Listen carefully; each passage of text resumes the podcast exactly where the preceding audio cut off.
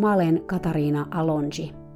Tervetuloa kuuntelemaan Hevonen opettajani podcast-sarjaa, jossa puhutaan kaikista niistä asioista, joita hevoset meille opettavat, sekä niistä viisaista hevosista, jotka sitä oppia meille antavat.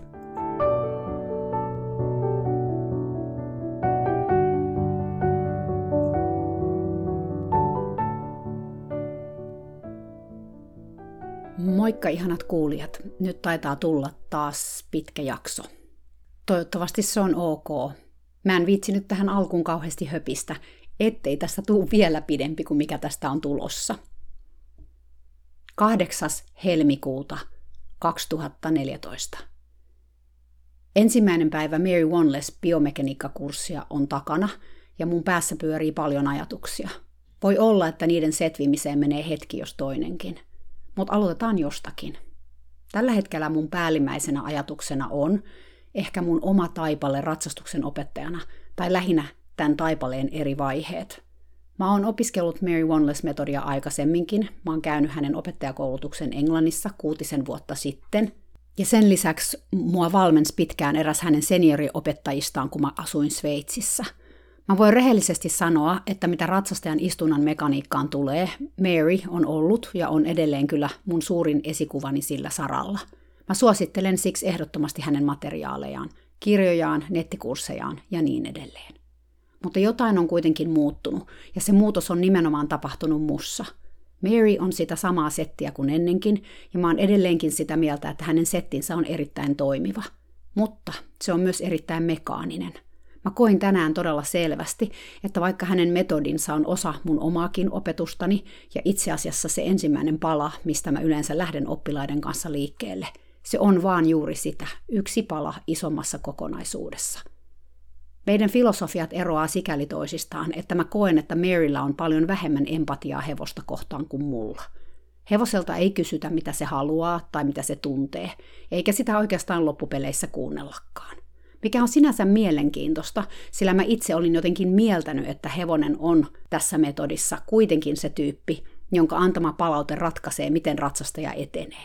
Ja näin onkin tiettyyn pisteeseen saakka. Mä luulen, että tämä on tulkintakysymys, ja mä oon tulkinnut tämän asian oman ajatusmaailmani pohjalta. Joku muu, kuten nyt vaikka suuri valmentaja, tulkitsee sen eri lailla, koska hänen filosofiansa on aivan eri maailmasta kuin mun.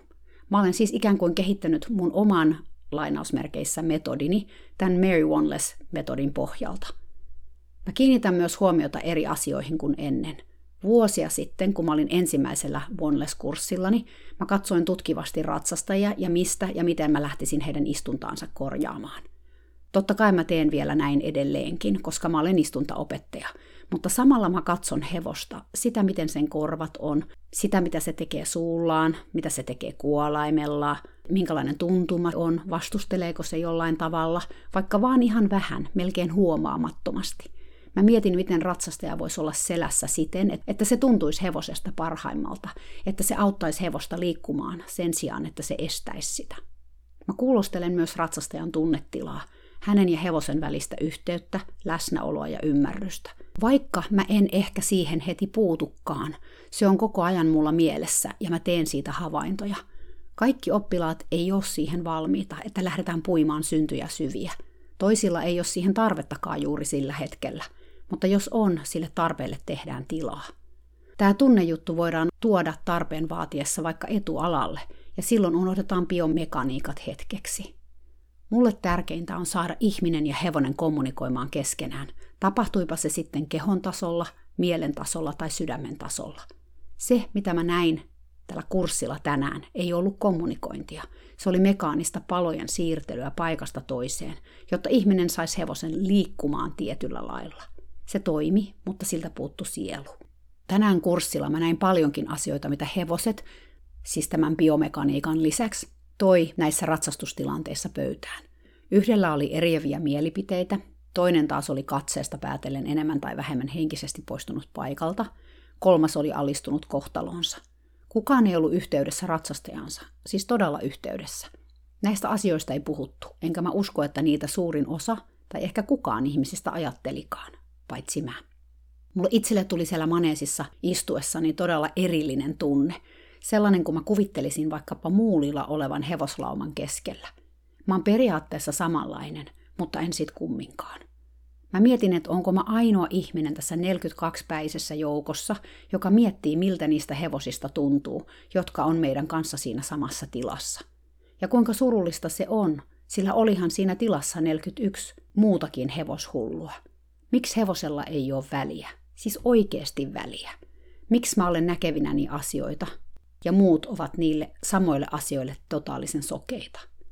Ja miten voi olla, että mäkin vielä kymmenen vuotta sitten olin lähes yhtä sokea? Tietoisuus on uskomaton asia, kun sen valtaan joutuu. Takaisin ei ole kääntymistä. Mä ymmärrän sen nyt taas niin paljon selkeämmin kuin ennen. Vaikka mä en ehkä kauheasti uusia asioita oppinut tänään tuolla kurssilla, tämä kokemus lisäsi mun uskoa mun omaan filosofiaan. Mä näin siis mun oman totuuteni, tai ainakin sen suunnan, mihin kannattaa jatkaa, jotta mä löydän sen totuuden. PS. Hehkuva aurinko sai tänään koepalan tulokset, ja ne oli negatiiviset. Ei siis syöpää eikä juuri mitään muutakaan. Ainoa vaan on nyt se, että kaikki tämä stressi laukas hänessä eilen vyöruusun, joten häntä ei vieläkään ole laitettu takaisin sydämen siirtolistalle. Se tapahtuu sitten, kun vyöruusu on parantunut, mikä on toivottavasti pian. 9. helmikuuta 2014. On ollut todella mielenkiintoista tarkkailla suurta valmentajaa ja hänen opetuslapsiaan läheltä erilaisessa ympäristössä kuin yleensä.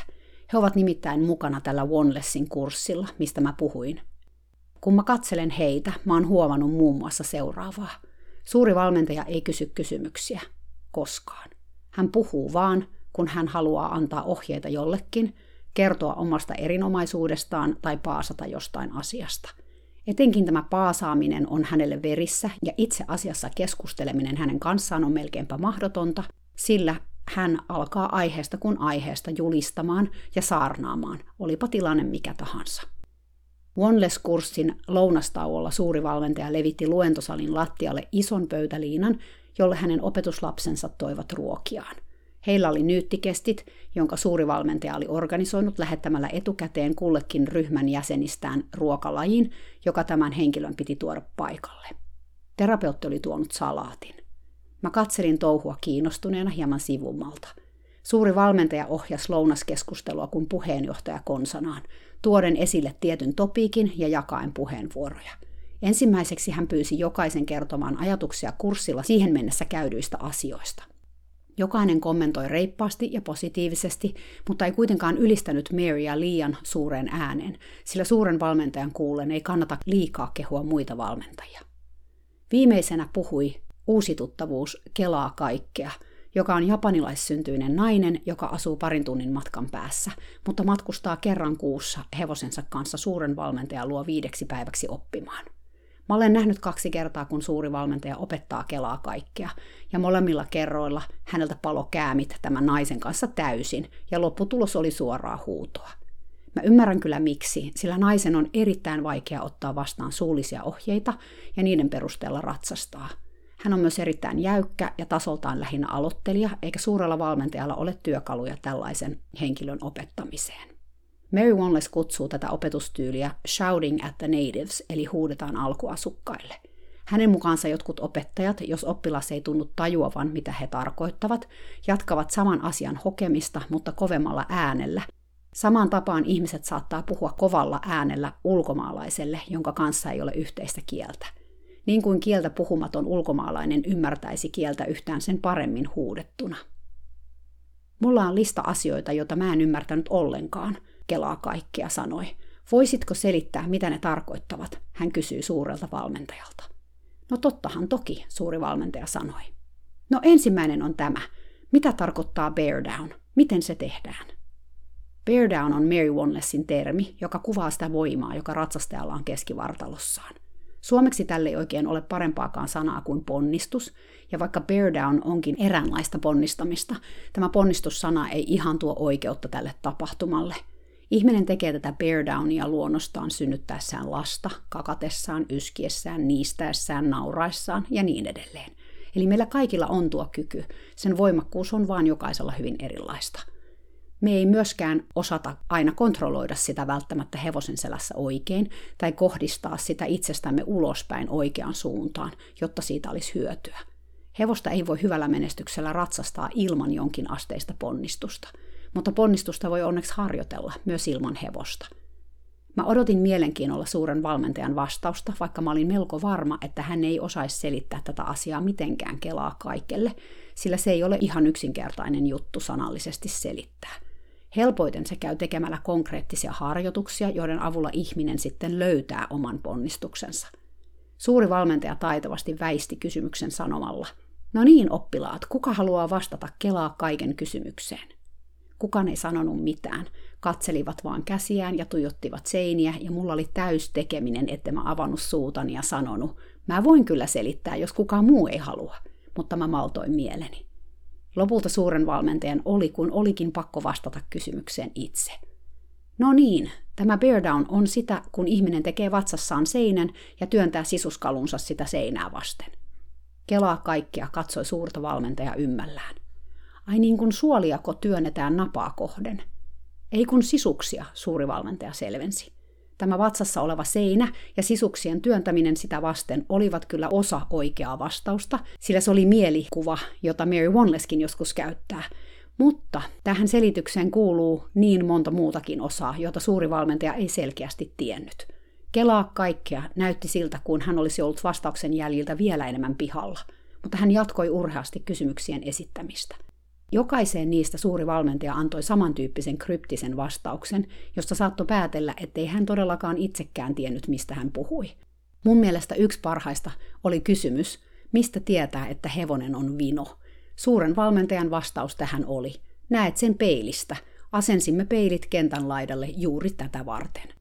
Mä melkein nauroin ääneen, kun mä kuulin ton vastauksen, mutta sitten mä tajusin sen tarkoittavan sitä, että suuri valmentaja ei taida itsekään siis tuntea, että hevonen on vino, vaan hänenkin on se tarkistettava kentän laidalla olevasta peilistä.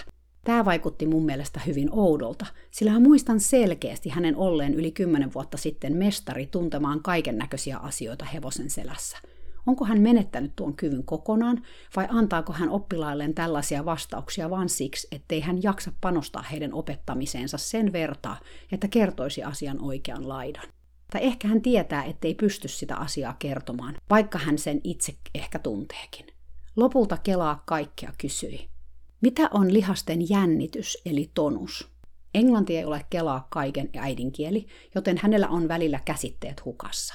Eikä ihme, Lihasjäntevyyden ja lihasjännityksen ero on hiuksen hieno, mutta tärkeä.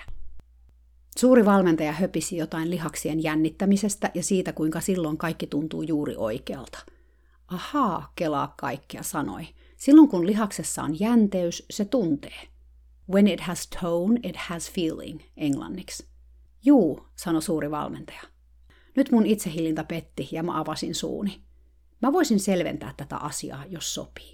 Kelaa kaikkea nyökkäsi innokkaana ja suuri valmentaja kohautti olkapäitään.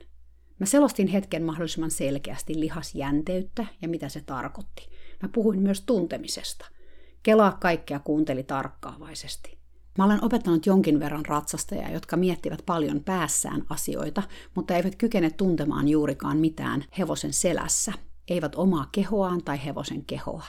Joskus tällaista oppilasta eivät mielikuvat auta – Hänelle on turha sanoa, että kuvittele, että sisälläsi on vettä tai että käsiesi välissä on puupalikka. Hän ei siihen kykene, koska ajattelee ennemminkin konkreettisesti. Tällainen oppilas on haasteellinen, sillä hänelle pitää opettaa kädestä pitäen ja oikeasti välillä pitää siis kädestä tai jostain muusta raajasta konkreettisesti, miten tuntea kehonsa asennot tai hevosen liikkeet. Yleensä tätä oman kehon tuntemista on hyvä harjoitella ilman hevosta. Mä tein parhaani, mutta mulle itselleni jäi sellainen tunne, että kelaa kaikkea ei vieläkään ihan ymmärtänyt, mitä mä tarkoitin tuolla tonuksella, vaikka selkeästi jonkinlainen ajatus siitä alkoi jo muodostua. Mä toivoisin, että mä voisin auttaa häntä jossakin toisessa yhteydessä. Hän vaikuttaa niin oppimishaluiselta. Tämä lounastauon aikana mä tulin siihen tulokseen, että suuri valmentaja ei ollut omaksunut juurikaan mitään sen aamun luennosta. Mä olen tätä miettinyt, että miten eri lailla me voidaan nämä asiat kokea ja sisäistää. Niinhän se on, että vastuu oppimisesta on ihmisellä itsellään. Se, että sä istut kurssilla ja kuulet kaiken opetetun, ei takaa, että sä oot sitä sisäistänyt tai ymmärtänyt siitä sanaakaan. Varmasti mun omassakin oppimisessa on parantamisen varaa. Lounaan lopuksi tuli puhetta erilaisista ratsastustyyleistä. Tähän suuri valmentaja julisti seuraavaa. Amerikkalaiset naiset ovat liian kilttejä hevosilleen. He esimerkiksi ratsastavat käyntiä pitkin ohjin niin, että hevonen voi vapaasti nostaa päänsä ilman kuin kirahvi. Jotkut antavat tällaisen pelleilyn jatkua jopa 20 minuuttia puuttumatta siihen mitenkään. Menettänyt kaiken ihmetteli tässä vaiheessa ääneen, että oliko Euroopassa asiat toisin. Terapeutti kääntyi katsomaan mua. Monta nimeä, mitä mieltä sä olet? Ovatko amerikkalaisnaiset kiltimpiä hevosilleen kuin eurooppalaiset? Mä avasin suuni ja ulos tulivat seuraavat sanat. Ei siinä mitään eroa ole. Eurooppalaiset ja amerikkalaiset osaa olla aivan yhtä väkivaltaisia hevosia kohtaan. Kaikki katso mua järkyttyneenä täydellisen hiljaisuuden vallitessa. Hän ilmeensä olivat kyllä todellakin näkemisen arvoiset, ja mä toivoisinkin, että mulla olisi teille kaikille kuva näyttää tästä. Mä en oikeastaan voinut myöskään itse uskoa, että mä sanoin aivan suoraan juuri ne sanat, jotka sillä hetkellä oli mun päässä, sillä mä yleensä pyrin olemaan diplomaattisempi. Vau, mä yllätin siis itsenikin. Mä päätin hieman pehmentää tätä mun aika töksähtävää vastausta, koska eihän toi kuitenkaan ole totuus. Mun oman kokemukseni mukaan joka paikassa on niitä, jotka ratsastaa hevosta kunnioittain, sekä niitä, jotka eivät sitä tee. Mä sanoin. Suuri valmentaja tuhahti mun vastaukselle kuuluvasti, mutta ei sanonut mitään. Joku viisas sielu vaihtoi puheen aihetta ja keskustelu jatkuu muilla raiteilla. Mä hymyilin itsekseni salaa. Tuntui vaihteeksi aika hyvältä sanoa niin kuin mä itse näen asioiden olevan. 10. helmikuuta 2014. Mun pää on lähes räjähtämispisteessä kaikista ajatuksista, jotka sen sisällä risteilee kuin NATO-ohjukset. Mä oon tyytyväinen, että mä menin tälle biomekaniikkakurssille, sillä mä sain kuitenkin siitä irti paljonkin, etenkin teoriaosuuksista, jolloin me tehtiin paljon harjoituksia, joista on hyötyä kaiken tasoisille ratsastajille. Mä odotan innolla, että mä pääsen taas ensi kesänä kurssittamaan Suomessa ja kokeilemaan näitä kaikkia uusia juttuja. Vaikeinta kurssilla oli seurata itse ratsastusta. Etenkin tänään, kun me katseltiin erään nuoren naisen työskentelyä hollantilaisella puoliveriruunalla, joka oli lievästi sanottuna ahdistunut. Nainen oli taitava ratsastaja ja hänen hevosensakin oli jo pyhä Yrjön eli Pre-St. Georgein tasoinen, mikä käytännössä on siis ensimmäinen FVI-luokka – Ruunan suurin ongelma Mary Wanlessin näkökulmasta oli se, että se usein kokosi itseään liikaa, ja esimerkiksi laukka muuttui melkein kaksitahtiseksi keinumiseksi, kun se lyhensi runkoaan niin paljon. Välillä se suorastaan laukkas paikoillaan.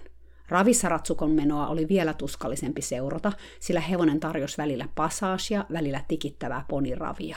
Ajoittain se kiihdytteli ja yritti paeta paikalta. Mary ja kaikki kurssin osaanottajat yrittivät selvittää, mitä ratsastajan tulisi omalla kropallaan tehdä, jotta hevonen pystyisi pidentämään runkoaan ja pysyisi samalla ratsastajan alla. Lisäksi he halusivat, että hevonen ojentaisi itseään kuolainta kohden, pidentäen lyhyttä kaulaansa. He siis keskittyivät vain ja ainoastaan biomekaniikkaan. Mä itse olin jo vaihtanut ajatusmaailmaa täysin – biomekaniikka sikseen. Mä en saanut silmiäni irti tämän hevosen naamasta, joka oli täynnä ahdistusta ja pelkoa. Hevonen myös joko auko suutaan jatkuvasti, mitä nyt kireältä turparemmiltä pysty, tai vaihtoehtoisesti paljasti hampaitaan turparullalla. Kuolaa valu valtoimenaan sen suusta ja välillä sen arskutteli hampaitaan. Se myös yritti nousta kuolaimen yläpuolelle vähintään kolme-neljä kertaa ympyrällä kierroksessa vastustellen ohjan kontaktia – Mun oman kokemuksen mukaan nämä kaikki on merkkejä siitä, että hevosella saattaa olla kipua joko suussa tai jossain muualla. Jos näin todella oli, ei yhtään ihme, että se ei halunnut venyttää itseään kuolain tuntumalle ja kokos itseään yhä lyhyemmäksi ja lyhyemmäksi. Mä kuuntelin yleisöä. Suuren osan mielestä hevonen lainausmerkeissä possuili tai oli jääräpää, ja se piti pistää kuriin. Ja omistajakin painotti, että hevonen on itsepäinen eikä anna helposti periksi – Toisaalta ihmisetkään eivät mun mielestä antanut piiruakaan periksi, vaan jatko saman jauhamista melkein tunnin. Maryllä oli paljon luovia ehdotuksia ratsastajalle, mutta ne kuitenkin pysy sen hyvin pienen kouluratsastuslaatikon sisällä. Kaikki keskitty hevosen lainausmerkeissä huonon käyttäytymisen korjaamiseen sen sijaan, että he olisi miettinyt, miksi tätä käytöstä ilmenee. Ja kun mä sanon huono käytös, mä tarkoitan tätä paikoillaan laukkaamista. Hevosen suun tai pään ongelmista kukaan ei henkässy yhtäkään tavua. Mä mietin, että pitäisikö sanoa jotain suureen ääneen tästä hevosen suulla ja päällä tapahtuvasta oireilusta, mutta mä en saanut avattua mun suuta. Nämä tällaiset paikat on tosi vaikeita. Ollaan kuitenkin isolla kansainvälisellä kurssilla, Mary Wanless on siinä. Hevosmaailman hierarkiat siis tuli väliin. Lopulta mun oli pakko sanoa jotain, ja mä puhuin asiasta terapeutin ja menettänyt kaiken kanssa, jotka istu mun vieressä. Mä pohdin ääneen, että hevosen käyttäytyminen näytti mun mielestä kipukäyttäytymiseltä, että entäs jos hevosella olikin jotain fyysistä kipua jossain. Mä en ehdottanut, missä se kipu olisi. Mä heitin vaan tämän ajatuksen ilmaan. Muutama muukin mun lähiympäristössä oli tätä asiaa kuitenkin ilmeisesti pohtinut, ja hekin nyökytteli, kun kuuli mun puhuvan asiasta. Pian teoria katsomossa oli se, että hevosella voisi olla takapäässä jotain häikkää, mikä oli myös mahdollinen totuus. Hevonen oli erittäin jännittynyt takapäästään, mikä oli ihan loogista, sillä se kokosi itseään niin paljon, että suurin osa sen painosta oli jatkuvasti takaosalla. Tätä takapääasiaa spekuloitiin pitkällisesti, mutta suun aukomista, kuolaamista ja päänheittelyä ei kukaan millään tavalla maininnut, ja kun mä itse toin sitä esille, ihmiset ohitti sen täysin. Toki on mahdollista, että ongelma ei ollut suussa, mutta yhtä lailla oli mahdollista, että se oli. Mä luulen, että haaste on sekin, että ihmiset on vaan liian tottuneita näkemään hevosen oireilevan suullaan tai päällään, ja varusteet peittää paljon. Jos tollakaan hevosella ei olisi ollut sitä kireää turparemmiä, homma olisi näyttänyt täysin toisenlaiselta, sillä kita-ammollaan liikkuvaa hevosta on vaikea olla huomaamatta. Mary jatko ratsastajan valmentamista yleisön säästäessä, ja ihan lopuksi, kun hevonen alkoi jo olla aivan puhki, ratsukko näytti piirun verran rennommalta – Maryn teoria lopulta oli, että hevonen oli sulkeutunut eikä päästänyt ratsastajansa kovin syvälle itseensä. Mun mielestä tämä oli aika täsmällinen kuvaus tilanteesta. Hevonen oli henkisesti täysin tavoittamattomissa. Tosin syitä tähän Mary ei siinä alkanut puimaan. Kuten mä aikaisemmin mainitsin, kun ihmiset kohtaa hevosten kanssa ongelman, he lähtee välittömästi miettimään, miten tätä ongelmaa voisi korjata. Mikä on tietysti luonnollista – tässä porukassa sitä ratkaisua ei lähdetty miettimään hevosen käyttäytymisestä käsin, vaan käyttäytyminen ohitettiin täysin. Miksi hevonen aukoo suutaan? Miksi se heittelee päätään? Mistä johtuu, että se narskuttelee hampaitaan? Onko normaalia, että kuolaa valuu ämpäri kaupalla sen suusta? Nämä on pelottavia kysymyksiä, sillä jos niitä lähdetään kysymään, täytyy olla valmis myös kuulemaan vastauksia on paljon helpompi kiristää turparemmiä ja unohtaa koko ongelman olemassaolo, jos siis edes huomaa koko ongelmaa. Kun nainen lopetti ratsastamisen ja hevonen seisoi hikisenä väsyneenä yleisön edessä, mä katselin sen ahdistunutta ilmettä ja lähetin sille sydämestäni ymmärrystä ja rakkautta. Mä sanoin sille aivan äänettömästi, sielun tasolla, että mä tiesin miltä siitä tuntui, että mä näin sen stressin. Se huokas syvään ja mä uskon, että se tunsi mun läsnäolon ainakin pienen katoavan hetken. Myöhemmin mä menin maneesin taakse katsomaan, josko mä löytäisin ton nuoren naisen, sillä mä halusin jutella hänen kanssaan kahden kesken. Mä ajattelin, että mä voisin kokeilla siis kepillä jäätä. Näissä asioissa pitää edetä niin varovaisesti, niin diplomaattisesti, sillä niin monet menevät puolustuskannalle, jos joku uskaltaa kyseenalaistaa hevosen hyvinvoinnin. Se on näissä piireissä tällä hetkellä tabu mutta mä en voinut olla menemättä juttelemaan, sillä mä ajattelin itseäni ja sitä hetkeä, kun mä itse tajusin, että mä olin ollut sokea niin monelle asialle. Valitettavasti mä en löytänyt tyttöä ja hevosta mistään. He oli lastanut välittömästi tunnin jälkeen ja lähteneet kotiin päin. Mä en siis saanut sanoa mun asiaani, ja se jäi vaivaamaan. Mä jäin miettimään, että olisiko mun sittenkin kuitenkin kannattanut sanoa asiasta jotain ääneen siinä opetustilanteessa. Tämä on se ikuisuuskysymys. Sanoako jotain vai eikö sanoa? Puhua vai eikö puhua? Vaikuttaisi siltä, että mä oon kuitenkin edelleen itseni suhteen siinä tilassa, että mä en uskalla ison ryhmän edessä isolla klinikalla lähteä kyseenalaistamaan tabuja, ainakaan jos multa ei suoraan kysytä mielipidettä. Toisaalta mä oon myös huomannut, että joskus on parasta olla hiljaa, että siitä on enemmän hyötyä, varsinkaan kun ei vielä tunne ihmisiä. Jos saa paasaajan maineen, kukaan ei kuuntele enää koskaan. Joskus näitä asioita ei voi kiirehtiä tai tunkea väkisin ihmisten kurkuista alas, vaikka mä kuinka haluaisin, tai se tuntuisi musta itsestä oikealta. No niin, nyt on pakko kommentoida tätä ihan reaaliajassa vuonna 2021. sillä tästä kaikesta on jo kahdeksan vuotta.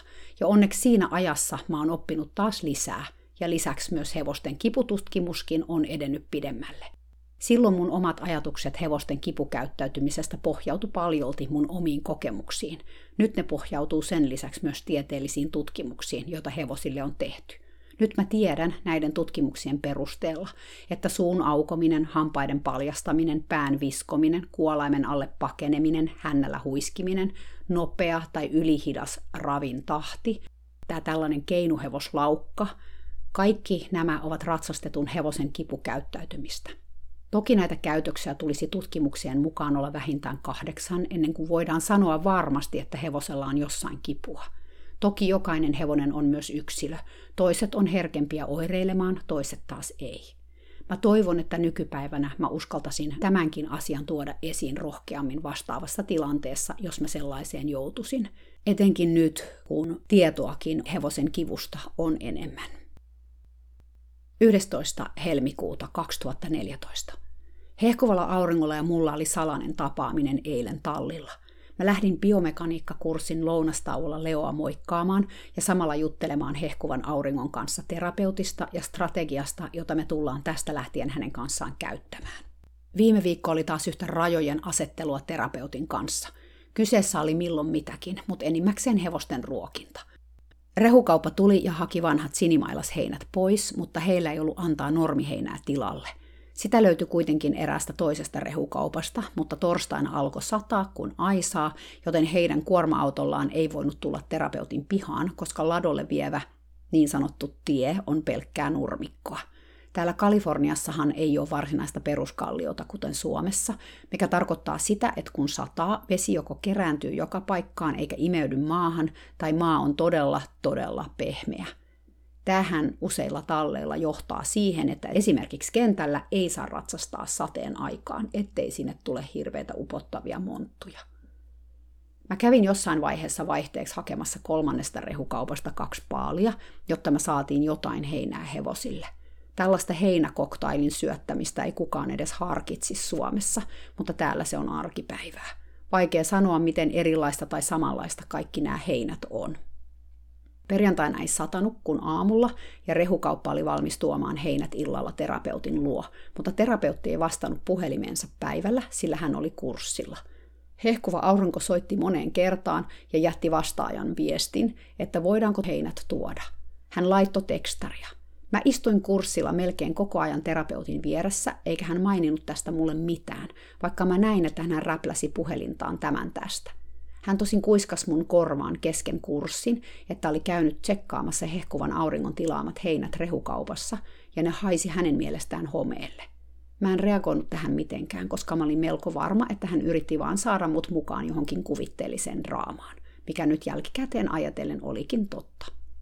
Koska terapeuttia ei saatu perjantaina päivällä kiinni, heinät meni muualle, sillä hän oli sanonut, että heiniä ei saanut tuoda, jos hän ei ole kotona. Myöhemmin kävi ilmi, että hän oli ollut illalla kotona, mutta ei ollut halunnut päivällä vastata hehkuvan auringon viesteihin, koska oli kiireinen. Jaahas sitten.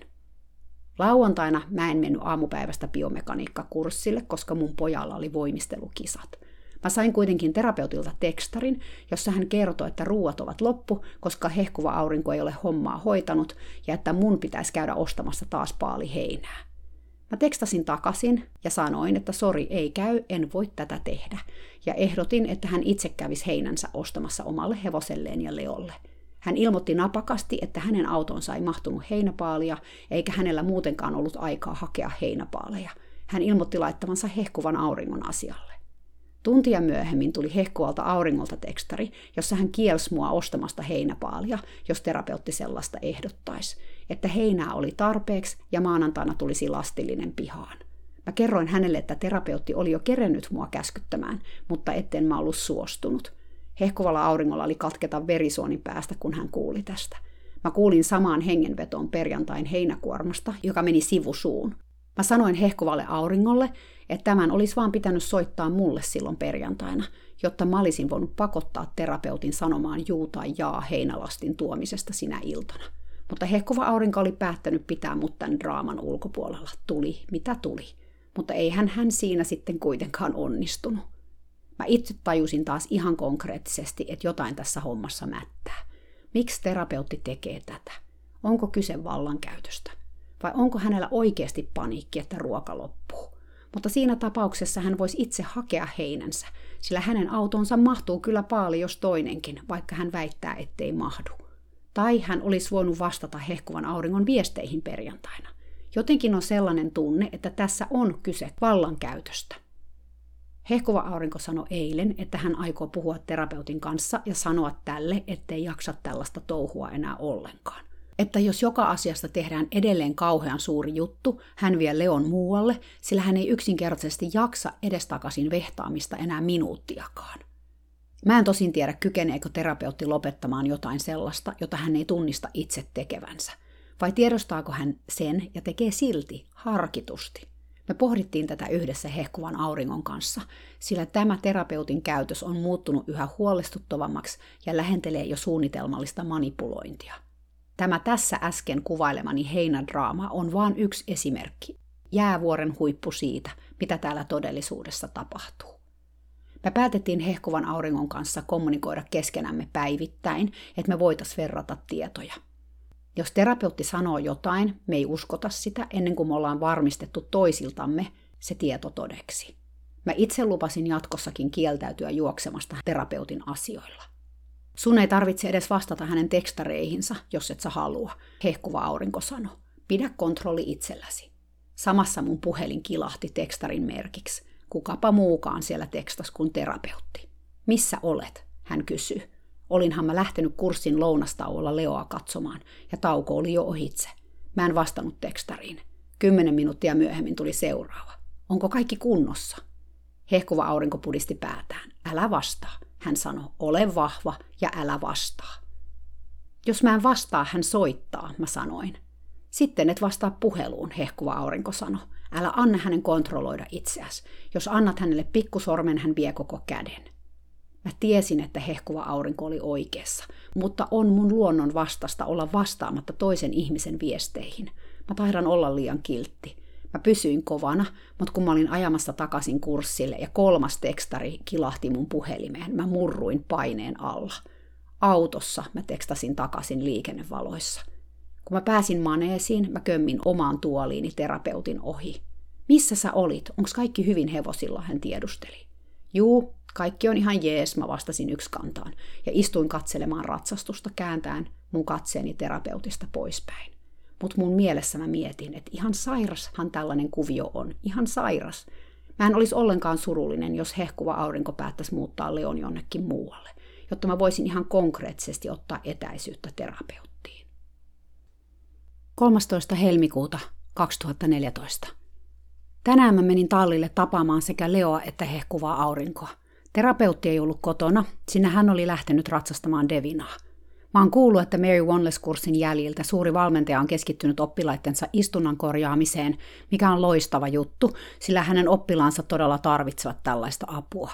Oli itse asiassa aika järkyttävää nähdä viikonlopun kurssilla, miten hyvin muiden valmentajien oppilaat istuivat ja ratsastivat verrattuna suuren valmentajan oppilaisiin. Itse asiassa hehkuva aurinkokin tilitti mulle tänään juuri tästä samasta aiheesta. Häntä edelleen kismittää se, että hän jaksoi roikkua suuren valmentajan kultissa – niin monta vuotta. Ja olen edelleen samantasoinen ratsastaja kuin kymmenen vuotta sitten. En kehittynyt ollenkaan, hän sanoi. Totta. Mä en ole tota pointtia kauheasti tullut ajatelleeksi, mutta näin se taitaa olla. Terapeutti, hehkuva aurinko, yksinäinen susi ja etsii rohkeutta olivat kaikki mun oppilaita yhdeksän vuotta sitten, kun mä muutin Eurooppaan. He ratsastavat edelleen about samalla tasolla kuin silloin, jos edes silläkään – voi itse asiassa olla, että esimerkiksi etsii rohkeutta on jopa mennyt niistä ajoista takapakkia. Mieletön ajatus. Sanotaan, että minkä tahansa taidon täydellinen oppiminen kestää 10 000 tuntia. On kuitenkin tärkeää, että nuo 10 000 tuntia ovat sitä oikeaoppista suorittamista, ainakin suurin piirtein. Määrä ei todellakaan korvaa laatua, ainakaan ratsastuksessa. Hehkovan auringon vyöruusu ei ota parantuakseen lääkkeestä huolimatta – hän on suhteellisen turhautunut, sillä tämä tarkoittaa sitä, että hänellä ei ole asiaa sydämen siirtolistalle. Teki ihan hyvää hengailla tallilla hänen kanssaan, tekemättä juuri mitään. Leokin oli seurustelutuulella ja me otettiin se hetkeksi pihatosta ulos kävelylle. Vyöruususta huolimatta mun mielestä hehkuva aurinko oli paremmassa kunnossa kuin aikoihin. Hän jaksoi hyvin kävellä Leon ja mun rinnalla muutama sata metriä. Tämä ei olisi onnistunut vielä kuukausi sitten. Hänen terveytensä on kuin aaltoliikettä. Välillä käydään pohjilla ja sitten taas noustaan aallon harjalle. Siinä meidän kävellessä hän kertoi puhuneensa terapeutin kanssa eilen tämän taipuvaisuudesta draamaan.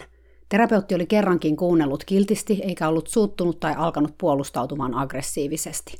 Itse asiassa hän ei ollut juurikaan sanonut mitään, mikä on aika yllättävää. Tosin pian oli syykin paljastunut, sillä ilmeisesti hänen miehensä oli ilmoittanut hakevansa avioeroa virallisesti ja haluavansa myydä talon, jossa terapeutti nyt asuu. Vaikka tämä asia on varmasti ollut terapeutin tiedossa jollakin tasolla jo kuukausia, sen kuuleminen järkytti hänen perustuksiaan täysin. Kun oikeaa tosielämän draamaa on tarjolla, tapahtuu mielenkiintoinen ilmiö. Hänelle ei ole mitään syytä kehitellä draamaa turhasta, kuten vaikkapa heinäpaaleista ja niiden ostamisesta – Toinen mainitsemisen arvoinen seikka on se, että terapeutti ei ole ottanut minuun yhteyttä kolmeen päivään. Tänä iltana tuli vasta varovainen meili. Tätä ei ole tapahtunut kuukausiin. Ehkä hän on ymmärtänyt jotain. Tai sitten tosiaan tämä tosielämän draama on puskenut etualalle, eikä hänellä ole luppuaikaa kehitellä omia draamojaan. On ikävää, että terapeutti ei oikein osaa olla ystävä kenenkään kanssa. Mä tarkoitan tällä sitä, että kun hänen kanssaan yrittää olla ystävä, se kääntyy pian siihen, että hän alkaa vaatimaan kauheasti asioita. Hän tarrautuu kynsin ja hampain ystäväänsä, jolloin suhteesta tulee täysin yksipuolinen ja se alkaa muistuttamaan hyväksikäyttöä enemmän kuin ystävyyttä. Nyt hän tarvitsisi taas ystävää tämän avioerodraaman keskellä, mutta sekä minä että hehkuva aurinko ollaan aika varovaisia sen suhteen, miten paljon tukea hänelle uskaltaa antaa – ettei se viikon päästä käänny kokonaan meitä vastaan. Leo sen sijaan on löytänyt uuden ystävän. Se on äärimmäisen kiinnostunut Luna Laamasta, jota se pelkäsi vielä kaksi kuukautta sitten kuin ruttoa. Terapeutti kertoi, että viime viikolla nämä kaksi oli syönyt yhdessä Leon ruokia ruokintakaukalosta. Tänään kun mä siivosin pihattoa, mä näin ne yhdessä seisoskelemassa aitauksen toisella puolella. Leo meni Lunan luokse ja nuuhki tätä pitkään. Mä otin siitä kuvan jossa Lunalla oli jännä ilme, korvat takana ja naama pitkänä. Kaksi sekuntia kuvan ottamisen jälkeen se sylkäs Leoa päin. Leo ei korvansa lotkauttanut moisesta räkimisestä, katso vaan ihaillen ystävänsä. On se aika herrasmies. Mä en ole ihan varma siitä, miten paljon Luna oikeasti tykkää Leosta ja miten paljon tämä Leon kanssa hengailu johtuu siitä, että se haluaa Leon ruuat. Mutta tässäkään tilanteessa ei ollut ruokaa lähimaillakaan, eikä Luna kuitenkaan siirtynyt poiskaan.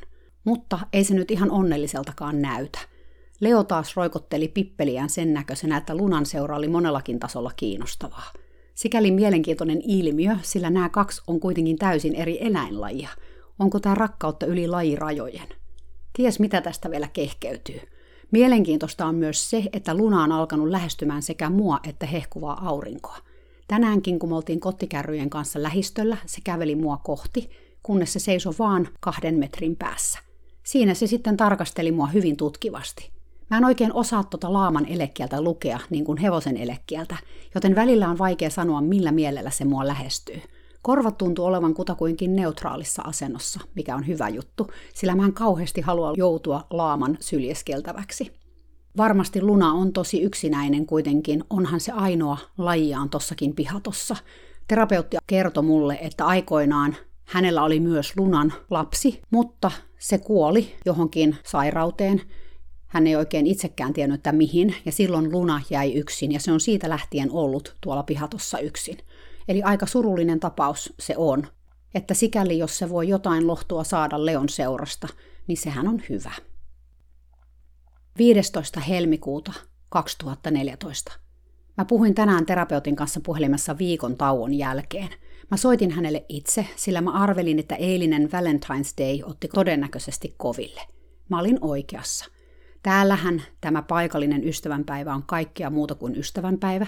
Se on päivä, jolloin juhlitaan ikuista rakkautta oman partnerin kanssa. Mutta kuten voi ymmärtää, terapeutille se on katkera muistutus hänen omasta karjutuneesta avioliitostaan.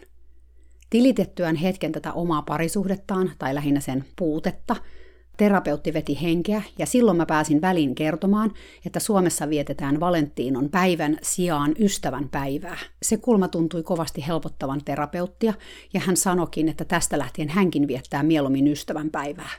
Sitten siitä alkukin puoli tuntia kestävä suuren valmentajan panettelu. Arvaa, mitä hän sanoi mulle, terapeutti kysyi. Jaa, en tiedä, mutta voin arvata, että kerrot sen mulle kohta, mä ajattelin. Hän toi uudelleen esille sen, mitä tapahtui viime viikolla pyöräaitauksessa, eikä mitenkään kovin rakentavasti. Itse asiassa hän olevinaan imitoi mua. Terapeutti oli hetken hiljaa. Hän leikki olevansa minä paniikissa ja kilju kimeällä äänellä. Apua, apua, monta nimeä, auta mua, mä pelkään, mä pelkään. Siis mitä? Vaikka kaikkea mahdollista uskonkin, mitä suureen valmentajan tulee, mutta tämä oli kyllä nyt jo vähän liikaa. Siis suuri valmentaja pilkkas sua siitä, että sä olit pelännyt siellä pyöräaitauksessa ja pyytänyt multa apua, mä sanoin. Ja mikä pointti tässä oli? Terapeutti huokas. Hänen pointtinsa oli se, että siitä tapahtumasta oli vaan viikko ja nyt mä onkin ihan ok mun hevosen kanssa, että mä turhaan pelkäsin silloin. Turhaan. Mielenkiintoinen suhtautumistapa toisen ihmisen tunteisiin. Suuri valmentaja on ollut todella ärsyttävä koko viikon, terapeutti jatko. Muka opettanut meille istuntaa, mutta ei sitten kuitenkaan ole sitä tehnyt. Menettänyt kaiken oli ihan frustraation partaalla, koska ei saanut suurelta valmentajalta mitään neuvoja. Lopulta suuri valmentaja lykkäsi hänelle videokameran käteen ja sanoi, että videoi itseäsi, niin sitten tiedät mikä on vialla. No, mä sitten videoin menettänyt kaiken ratsastusta. Sitten me katsottiin video yhdessä ja mietittiin, mitä hänen pitäisi tehdä. Oli siitä jotakin apua, terapeutti tilitti. No hienoa, että saitte tästä apua, mutta suuri valmentajahan tässä on se teidän valmentaja. Mä en voinut olla sanomatta. Te maksatte hänelle pitkän pennin siitä. Sano muuta, terapeutti sanoi. Mä oonkin miettinyt, että mä haluaisin mennä kokeilemaan valmennusta kehontuntijan kanssa. Hän on niin paljon rakentavampi. Sitä paitsi hänestä näkee, että hän välittää hevosista. Suuri valmentaja kokee, että kaikki hevoset ovat häntä vastaan. Siinä terapeutti on oikeassa. Suurelle valmentajalle hevoset ovat vastustajia, jotka pitää laittaa ruotuun keinolla millä hyvänsä. Mä sanoin terapeutille, että mä mielelläni tulisin hänen kanssaan, jos hän päättää todella mennä kokeilemaan toista valmentajaa. Mä itse en jaksa enää uskoa, että hän ikinä toteuttaa tämän ajatuksen, mutta ei hän sitä koskaan tiedä. Terapeutti kuulosti kyllä jokseenkin kyllästyneeltä suureen valmentajan juttuihin taas kerran. Mä luulen, että tilanteeseen on vaikuttanut se, että hän Vanles-kurssilla näki konkreettisesti, miten erilailla ratsastuksen opetustakin voi tehdä. Etenkin kun Mary Wanless käsitteli paljon oppimisteoriaa. Lisäksi tämän kaiken näkeminen omin silmin on erilaista kuin sen omakohtainen kokeminen. Joskus on hyvä ottaa objektiivista etäisyyttä. Terapeutti kertoi puhelimessa vielä vaikka mitä juttuja suuresta valmentajasta. Niiden tässä kertomiseen menisi varmaan viikko. Lopulta mun oli pakko kysyä, Miten ihmeessä sä jaksat viettää monta tuntia päivässä noin negatiivisessa seurassa? Johan se vaikuttaa sun psyykkeeseen, että koko ajan olet sotajalalla suuren valmentajan kanssa. Terapeutti nauro. Itse asiassa mä pääsen purkamaan häneen kaikkia mun patoutumia, mitä mulla on mun miehen suhteen. Mä oonkin tällä viikolla sanonut suurelle valmentajalle suorat sanat pari kertaa ja se on tuntunut tosi hyvältä. No huh huh, mun mielestä tämä kuulostaa jo todella sairaalta.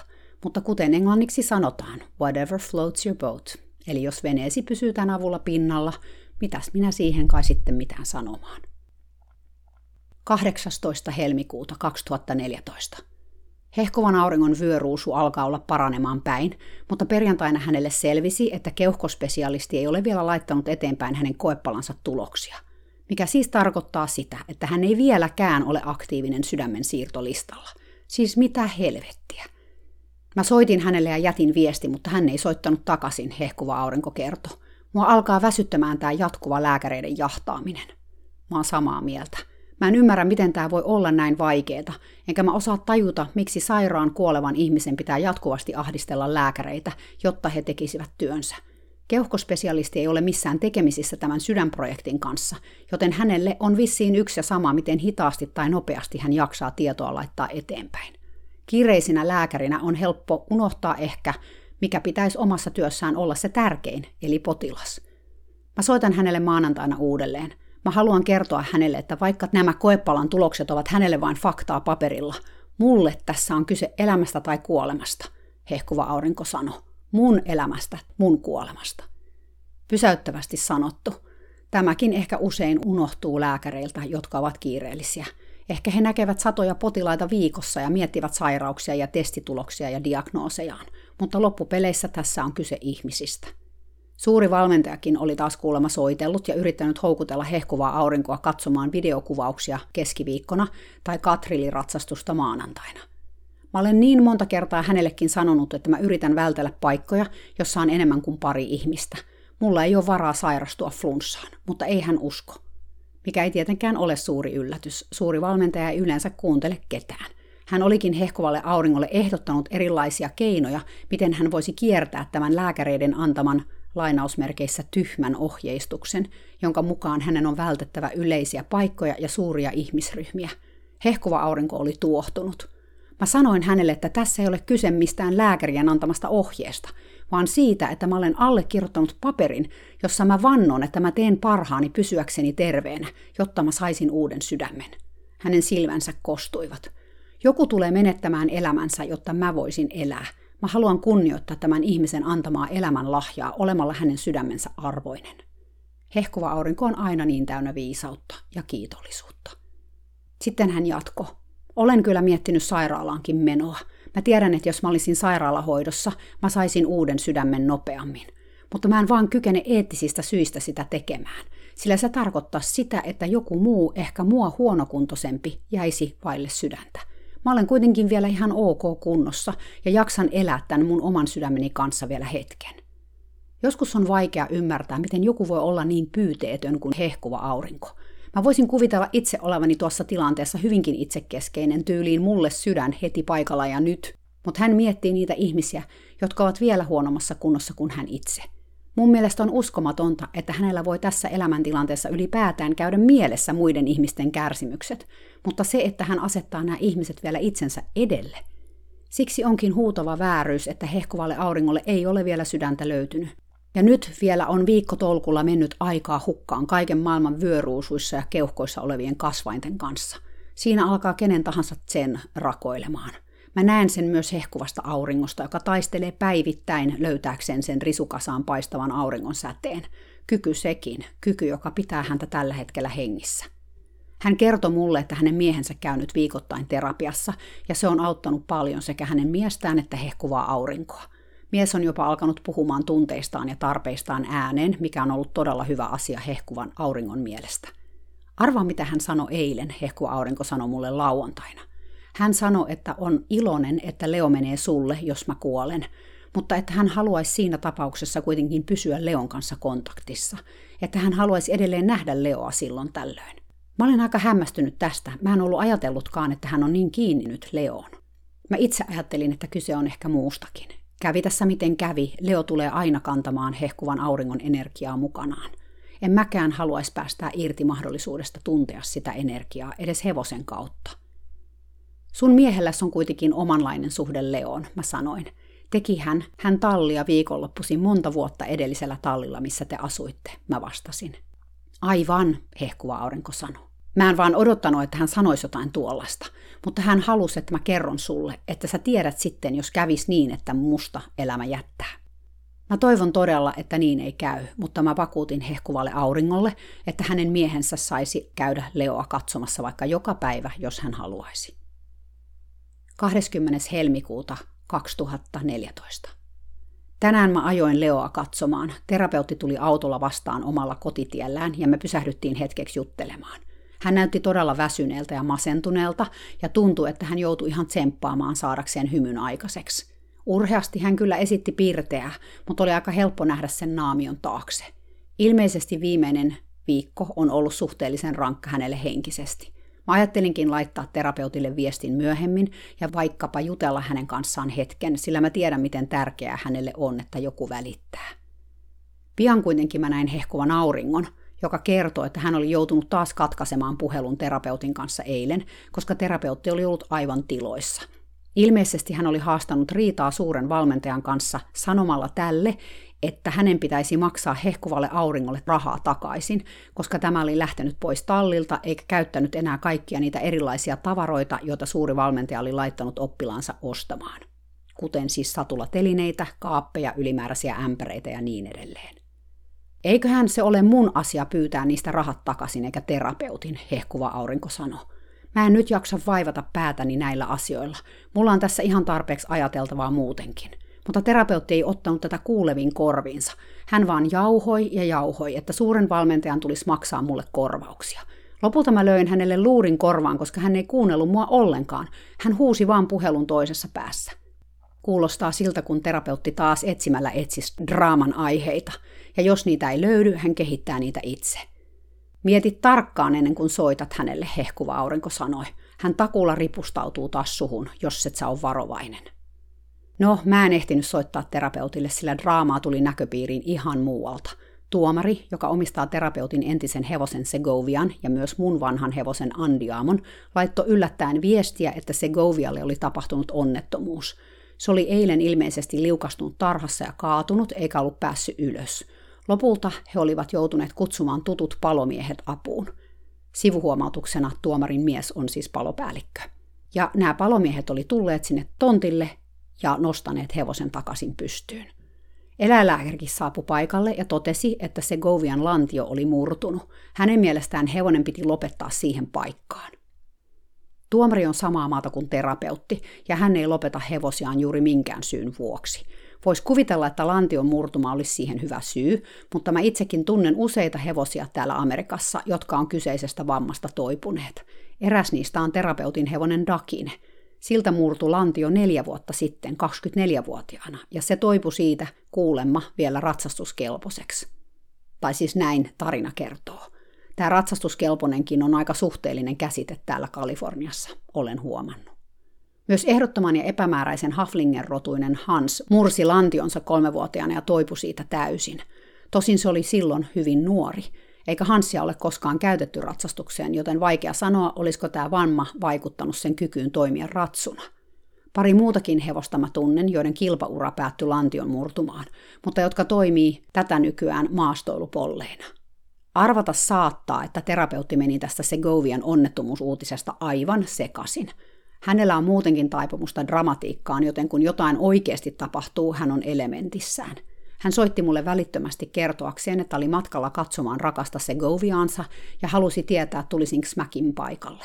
Mä ilmoitin, etten ollut tulossa, ja mä kuulin hänen äänestään, että tämä ei ollut hänelle mieluinen uutinen. Mä kieltäydyin monestakin syystä, mutta loppupeleissä ehkä siksi, että mä halunnut joutua ton kaiken keskelle. Me lopetettiin puhelu, mutta mä olin melkoisen varma, että mä kuulisin hänestä vielä. Mä olin oikeassa. Hän soitti tunnin päästä uudelleen. Mä päätin olla vastaamatta mun puhelimeen, koska mulla ei ollut aikaa kuunnella hänen dramaattisia tilityksiään. Hän jätti viestin. Kun mä en soittanut takaisin tunnin kuluessa, hän soitti uudelleen. Ja uudelleen. Ja uudelleen. Mun puhelin oli täynnä viestejä, jossa hän kertoi Segovian terveydentilasta, mutta myös omista sekoiluistaan. Kait hän oli ollut niin tolaltaan, että oli lukinut avaimensa autonsa sisälle. Sitten hän oli tämän takia missannut kallisarvoisen fyssariaikansa – sitten tuomari oli saanut kauhean kohtauksen ja itkenyt valtoimenaan hevosensa kohtaloa, ja terapeutti oli joutunut sitä kuuntelemaan moneen otteeseen. Hän raportoi illalla jättämässään viestissä, että hän oli joutunut tuomaria tukemaan neljä tuntia putkeen. Mä en tiedä, onko tämä edes totta vai liioteltua, todennäköisesti liiottelua. Neljä tuntia kuulostaa kyllä aika pitkältä ajalta. No huh, onneksi mä vastannut puhelimeen. Mä päätin laittaa tekstarin, että en kerkeä puhumaan ennen kuin huomenna. Mä uskon, että hyvät yöunet saa terapeutin adrenaliinit tasaantumaan hieman. Puhuminen hänen kanssaan on varmasti huomenna helpompaa, sillä kun hän on draamansa keskellä, hän ei oikein kykene järkevään vuorovaikutukseen. Sitä paitsi sillä aikaa, kun terapeutti draamailee, mä harjoittelen rajojen asettamista. Se Govia taasen ei voi kovin hyvin. Ilmeisesti se on ihan ok niin kauan, kun ihmiset on sen seurana, sillä silloin se voi olla normaalisti karsinassa vapaana. Mutta koska se ei saa missään tapauksessa käydä makuulle, se joutuu muina aikoina olemaan päästään kiinni sidottuna, mikä on hevoselle kuin hevoselle aika vaikeaa.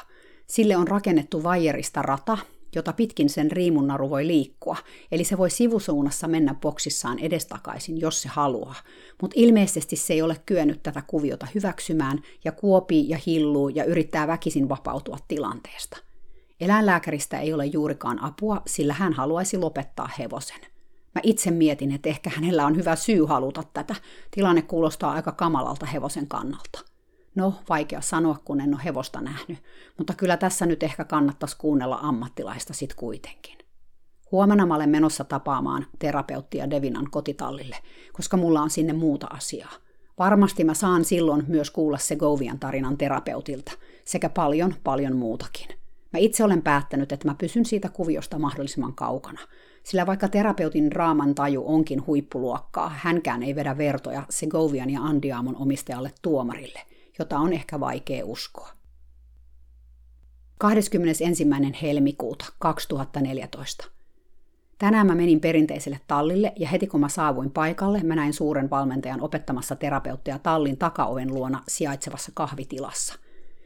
Mä näin, että hän oli taas paasausmoodissa, joten mä päätin pysytellä kaukana siitä skenaariosta ja menin tapaamaan erästä naista, jonka vuoksi mä olin alun perin tallille tullut. Myöhemmin terapeutti ilmaantui tallin käytävälle kantaen Devinan satulaa. Hän pyöritteli silmiään ja sanoi, että suuri valmentaja oli jälleen kerran yrittänyt valmentaa istuntaa Vanles-metodilla, mutta epäonnistunut siinä totaalisesti. Hän vaan paasaa ja paasaa, eikä ollenkaan kysy multa, mitä mä tunnen tai miten mä koen opetettavan asian. Jos mä kysyn häntä kysymyksen, hän ärsyyntyy, terapeutti sanoi ja pyöritteli silmiään lisää. Mä itse uskon oppilaskeskeiseen ratsastuksen opetukseen. Siinä opettaja ei vaan latele ohjeita ja käskyjä, vaan keskustelee oppilaan kanssa opetettavasta asiasta ja oppimisen etenemisestä. On tärkeää, että oppilas itse kertoo omat ajatuksensa ja antaa sanat kehossaan oleville tuntemuksille. Myös Mary Wanless, jonka kurssilla juuri olimme kaikki yhdessä viikonloppuna, edustaa tätä samanlaista vuorovaikutuskeskeistä opetustyyliä. Suuri valmentaja opettaa täysin eri lailla. Hänen tyyliinsä on käskyttää ja jaella ohjeita tyyliin teen näin, tai joskus vielä astetta vaikeammin, eli hevosen tulisi mennä näin. Terapeutille tämä tyyli ei sovi ollenkaan, ja siksi hänellä meneekin hermot alta aika yksikön suuren valmentajan tunneilla. Niin tänäänkin. Hän kritisoi valmentajansa jo ennen kuin varsinainen ratsastus oli edes alkanut. Ja pakko tähän väliin vielä kertoa, että hän maksaa tästä opetuksesta, josta ei siis tykkää, 500 taalaa kuussa, eli noin 450 euroa. Pian suuri valmentajakin tuli paikalle, ja kun mä moikkasin häntä, hän päätti pysähtyä hetkeksi paasaamaan mulle. Hän kertoi, miten oli kuivaharjoitellut terapeutin kanssa oikeaa istuntaa sulkutaivutukseen, ja ilmoitti, että tänään terapeutti tekisi ensimmäistä kertaa leikkauksensa jälkeen laukanvaihtoja Devinan kanssa. Mä en sanonut siihen mitään, eikä hän kyllä jäänyt odottamaankaan kommentteja. Kun terapeutti pääsi vihdoin Devinan kanssa kentälle, suuri valmentaja ei ollut vielä paikalla. Mä autoin terapeuttia löytämään oikean asennon reisien kanssa, mutta mä huomasin samalla, että hänellä oli monen sentin pituiset kannukset jalassa. Oikea eli leikattu jalka oli tyypilliseen tapaan hyvin vinossa ja kannus työntyi ikävästi syvälle kylkeen, Devinan kylkiluiden väliin. Mä kerroin terapeutille kannuksesta ja sen asennosta, sekä ihmettelin kannuksien olemassaoloa, sillä terapeutti ei yleensä ratsasta kannuksilla, koska hänen on vaikea hallita oikean jalkansa liikkeitä. Suuri valmentaja käski laittaa kannukset jalkaan, terapeutti kertoi. Mä en haluaisi ratsastaa kannuksilla. No miksi sitten ratsastat, mä kysyin. Terapeutti katsoi mua kärsimättömästi. No kun suuri valmentaja halusi, että mä laitan kannukset. Voitko sä yrittää vääntää kannusta eri asentoon niin, ettei se töki Devinan kylkeä koko ajan? Mä yritin käännellä kannusta hänen jalassaan, mutta kaikissa asennoissa se kaivautui hevosen kylkeen. Siinä puuhaillessani suuri valmentajakin ilmestyi paikalle. Hän puuttui välittömästi tilanteeseen. Mitäs täällä tapahtuu? Mä selitin, mistä oli kysymys. Onneksi suuri valmentajakin tajusi, että ratsastuksesta ei tulisi mitään, jos toinen kannus olisi jatkuvasti Devinan oikeassa kyljessä, varsinkaan niin syvällä ja tiukasti. Hän ehdotti, että terapeutti ratsastaisi jalkatököttään ulospäin, mutta sekään ei onnistunut. Kannusten tulisi kyllä olla lyhyemmät, suuri valmentaja sanoi. Otetaan ne nyt sitten kuitenkin pois, mutta sitten sun pitää käyttää raippaa reippaasti. Terapeutti nyökytteli kuuliaisesti. Mä irrotin kannukset ja lähetin Devinalle ajatuksissani rakkautta ja voimia kestää tämän reipassa raipan käyttö. Mä katselin ratsastusta noin 20 minuuttia. Sinä aikana kentälle tuli muitakin suuren valmentajan oppilaita. Terapeutti ratsasti kolmannen tason kouluratsastusrataa.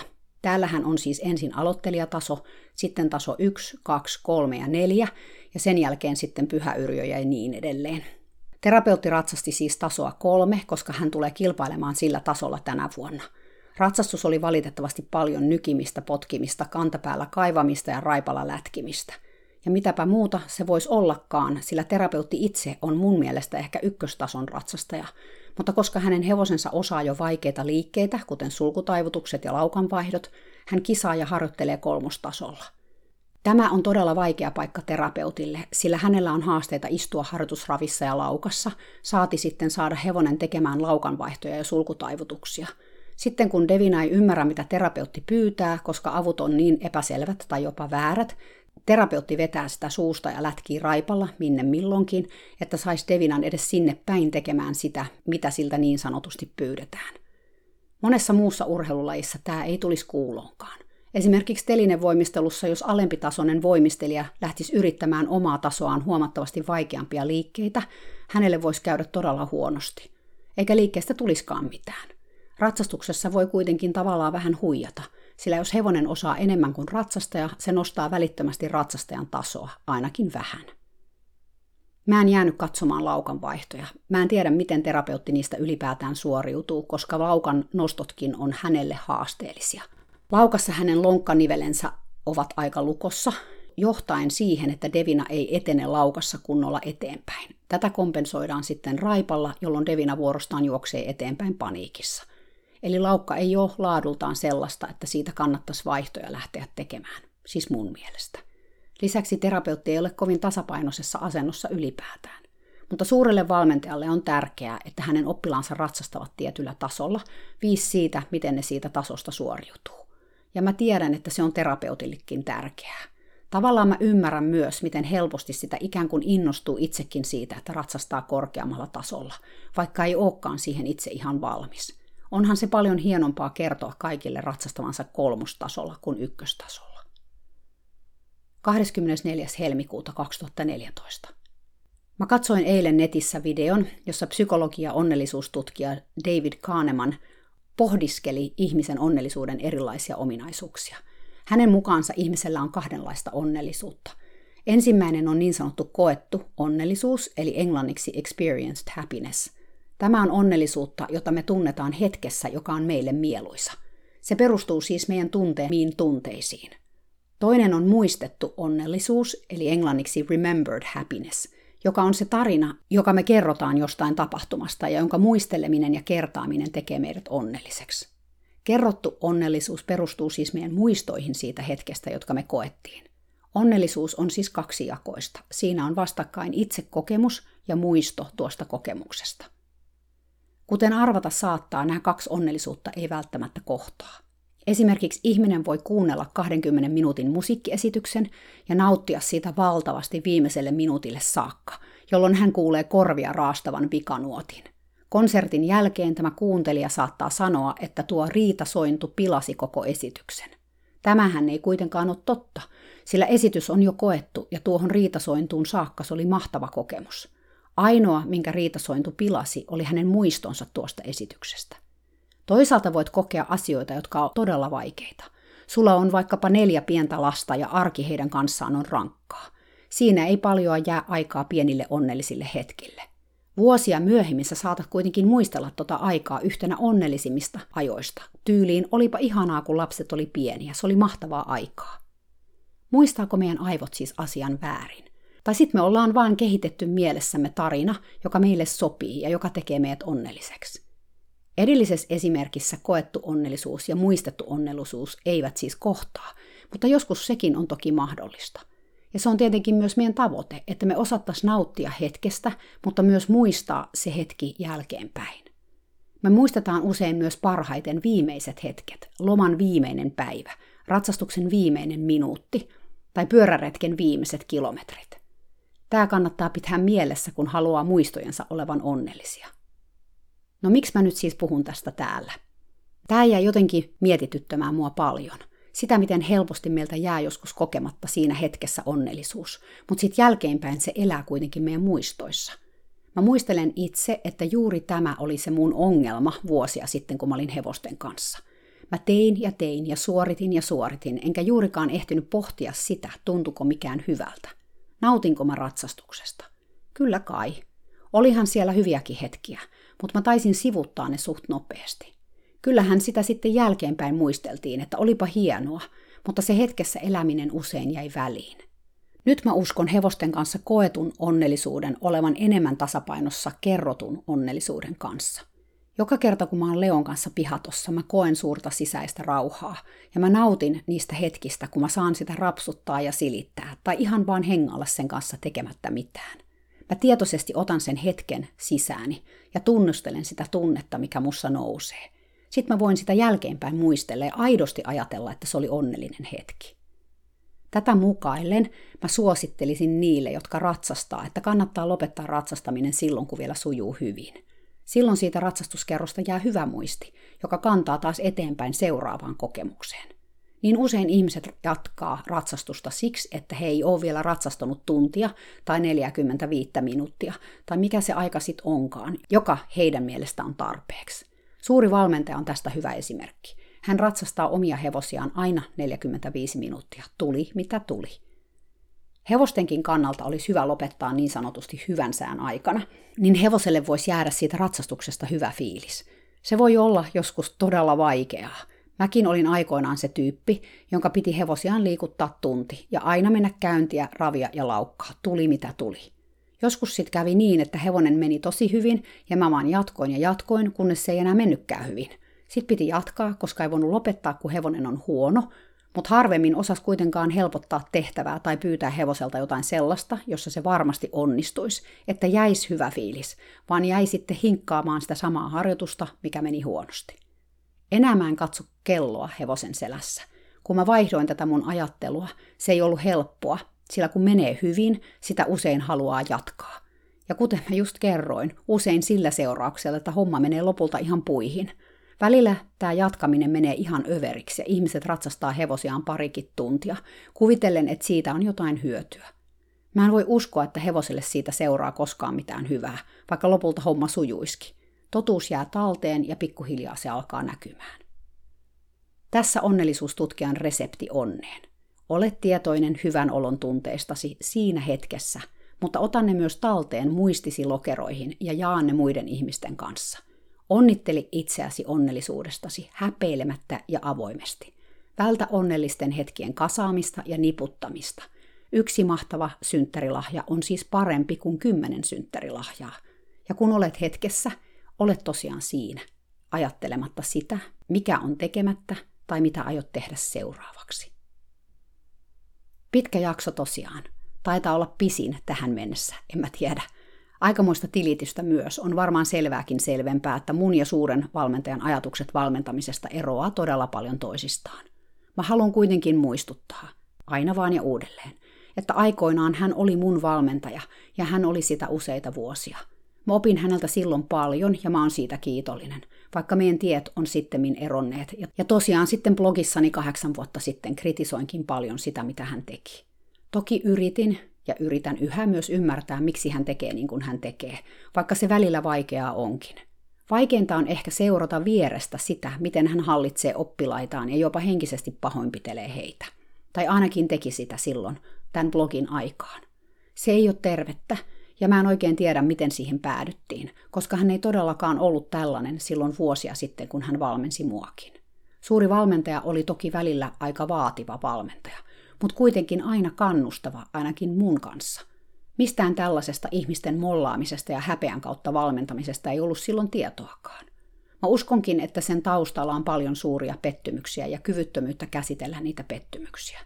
Siitä huolimatta se on väärin, ja pahimmillaan voidaan katsoa, että tällainen toiminta on henkistä väkivaltaa. Jos sä olet tällaisessa ihmissuhteessa, mikä muistuttaa esimerkiksi terapeutin ja suuren valmentajan suhdetta, tai sitä suhdetta, jota mä olen tässä kuvailut, mä toivon, että sä löydät jostain voimia katkaista tämä suhde. Toisaalta, eipä tuo mun ja terapeutinkaan niin sanottu ystävyyskään ihan terveellä pohjalla ollut. Ja kuten mä oon viime jaksoissa kertonut, mun piti itseäni alkaa suojelemaan siltä kaikelta ihan tietoisesti. Sekään ihmissuhde ei ollut terve, ja on tärkeää pitää näissä tilanteissa itsestään huolta. Mutta eipä tästä nyt tässä enempää. Kohta alkaa jo multa ääni prakaamaan, kun mä oon puhunut niin pitkään putkeen. Hyvää viikonloppua. Moikka!